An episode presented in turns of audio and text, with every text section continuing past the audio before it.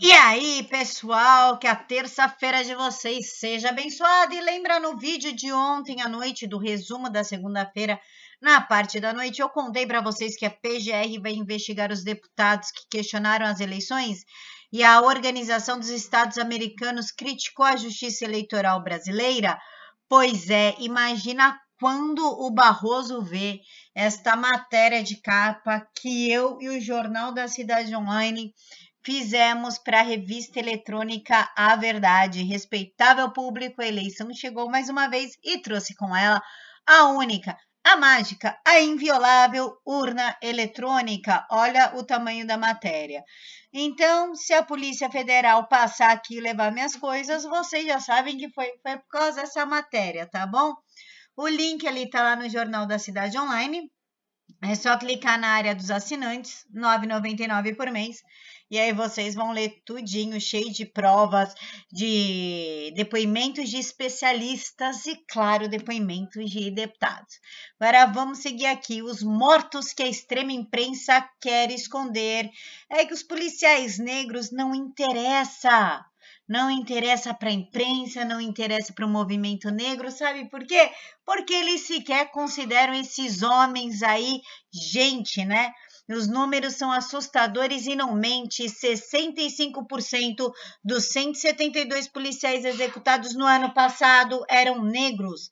Mas claro que essa é uma verdade que incomoda para a esquerda militante e quem chamou a atenção para isso foi o capitão Derrite, deputado federal por São Paulo.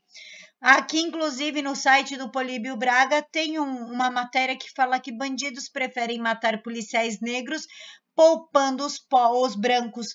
Dois a cada três dos 172 policiais assassinados em 2019 eram negros, olha só. E o movimento negro tá bem quietinho porque não interessa. Agora eu quero mostrar aqui o que o movimento negro fez na noite de ontem, segunda-feira, dia 23, em Porto Alegre. Assistam. O GZH está nesse momento aqui na Avenida Bento Gonçalves. Ó. Neste momento, a Brigada Militar avança sobre os manifestantes. Bombas de gás foram lançadas, vai ser lançado. Bombas de gás sendo lançadas neste momento. Bombas de gás sendo lançadas neste momento. O batalhão de choque da Brigada Militar avança. O batalhão de choque da Brigada Militar avança.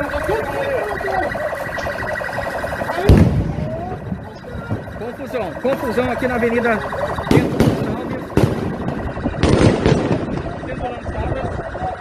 Fogos de artifício sendo lançados contra os policiais.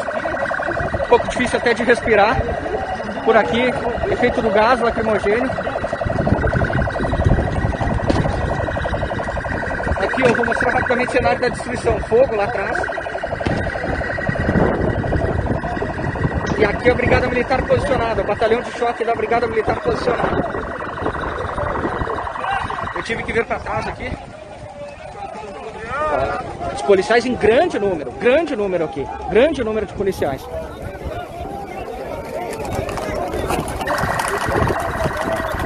E avançando, avançando agora com os cavalos.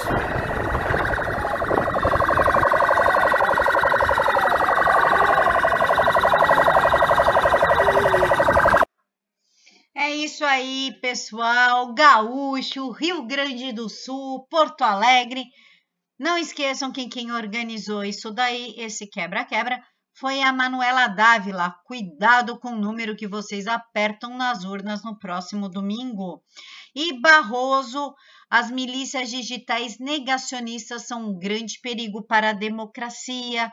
Como assim vocês não aceitam a vitória do incrível Biden? Vamos ouvir aqui Barroso. Uma versão contemporânea do autoritarismo são essas milícias digitais que atuam na internet procurando destruir as instituições e golpeá-las, criando um ambiente propício para a desdemocratização.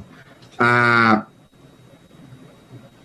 e com muita frequência muitas vezes, mesmo nas democracias, há um esforço de desacreditar o processo eleitoral quando não favoreça essa crença. É o que hoje se observa, é, segundo alguns autores, que não me é dado formar, fazer juízos de valor, nos Estados Unidos, com a recusa de aceitação de um resultado que já parece é, definido. Uma versão. É isso aí, logo Barroso que está desesperado para colocar os bolsonaristas em, com relações escusas, digamos assim, com o hacker Portugal lá. E claro que um deputado petista, Carlos Aratini, tá meio pistola que o governo quer privatizar os Correios. E olha só, brasileiros pa pagaram 224 milhões de reais para manter a estatal dos Correios. Por isso que tem que privatizar essa porcaria. São 224 milhões de reais por ano para a gente não ter um serviço decente. E aqui o jornalista Paulo Matias faz uma observação, onde o governo poderia gastar 224 milhões por ano em saúde, educação, segurança, nada disso para um deputado petista. Manter uma estatal que entrega cartas por esse valor é barato e estratégico para o povo brasileiro. O custo de um real por ano por uma empresa estratégica Tá barato, tá barato se eles entregassem um serviço que promete, né? Mas não entrega, então tá bem caro. E aqui, pra gente finalizar a parte do Twitter, o Oi Luiz, o grande Oi Luiz aí, que fala que tá com razão aqui. Errado ele não tá. Daqui a alguns dias ele vai reclamar que ninguém contrata ele por causa do racismo estrutural. E o que, que é? O advogado Joel Luiz diz: só para constar, não tiro dúvidas jurídicas de branco na DM. Quer meus serviços? Falar com Larissa, minha assessora. Pretos, se você quiser, pode até ligar a cobrar. E aí ele fica sem serviço e vão falar o quê? Oh, meu Deus, branco não contrata preto. É por causa disso aqui, tá bom? Agora vamos ver o Major Olímpio Pistola. Nós sabemos que o Major Olímpio ele é meio estourado, né? Ele não tem muita paciência.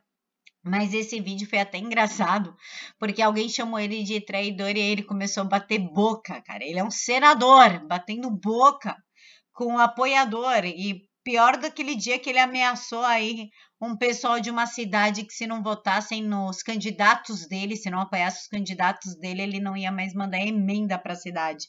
Vamos ver essa, essa, essa cena épica. Ladrão de rachadinha! Ladrão de rachadinha! Ladrão! Ladrão! Ladrão! Ladrão! Ladrão de rachadinha! Votei duas vezes no senhor! Seu traidor! Seu traidor! Traidor! Vergonha! Traidor! Ladrão de rachadinha! Ladrão! Traíra! Vergonha! Safado! Traíra! Traidor do povo paulista! Safado! Traidor! Traidor! Safado! Quero Vagabundo! ver nas próximas eleições, Safado! Eu quero ver nas próximas eleições a votação do senhor, senador! anos! Vai levar fumo! Traíra, Fumo, safado! traidor! Safado!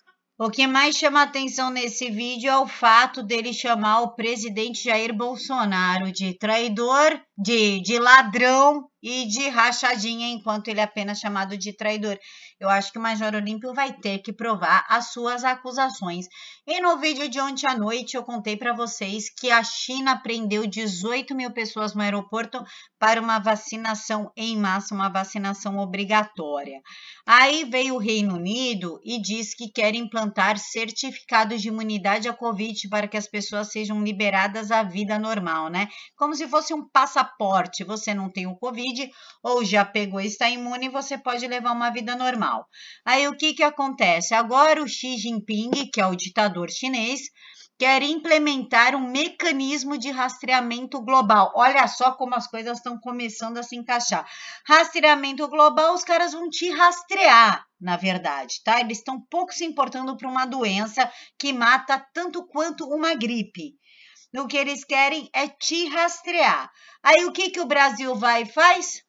Projeto cria rastreamento de vacinas e carteira digital de vacinação para saber quais vacinas você tomou. E claro que aí vai estar a vacina da Covid nesse meio e se você não tomar todas, você tem os seus direitos cerceados. Que maravilha. Vamos falar mais um pouquinho de censura aqui. Senador exige que Mark Zuckerberg expurgue conservadores do Facebook como o Twitter fez com a conta do Ted Cruz, do senador, do, desculpa gente, banisse a conta do Steve Bannon da plataforma. O Twitter é, tirou a conta do Steve Bannon e agora o senador Dick quer que, a, que o Facebook ande pelo mesmo caminho, o caminho da censura. Olha, esse povo é tão democrático, né? Eu acho linda essa democracia nos moldes de Stalin. E claro que a porta dos fundos merece aqui um comentário, porque eles que são os lacradores, os politicamente corretos, ou que gosta de falar do cristianismo e cancelar pessoas, foram cancelados hoje com um vídeo que de machismo zoando uma senadora, uma vereadora, a vereadora mais bem votada do Novo, e o Porta dos Fundos alcunhou a vitória da moça por atos é, proibidos para menores de 18 anos com empresários e com a alta cúpula do partido. A Indiara, que é a vítima do vídeo, responde isso aqui, ó. Apesar de ter sido a vereadora mais votada de Curitiba, certamente essa personagem não sou eu. É uma pena que o Porta dos Fundos associe o sucesso de uma mulher a uma conotação sexual. Temos muito trabalho para mudar essa cultura retrógrada. Inclusive, eles falam aí que ela só ganhou votos porque vazaram nudes da coitada da moça aí. Aí o Porta dos Fundos, lógico que veio a público e falou: é só um personagem, não era você. Além de serem hipócritas, são mentirosos e covardes. Era assim a vereadora. O vídeo foi apagado, mas está aqui no Jornal da Cidade Online. Vocês entram e assistam porque fala da moça, fala de um suposto caso sexual com empresários e com a alta cúpula do novo, e também fala dos nudes, ou seja, a menina não tem capacidade para chegar por ela mesma, e sim somente é, por troca de favores ali proibidos para menores de 18 anos. Então é isso aí, pessoal. Eu encontro vocês hoje, terça-feira à noite. Beijos!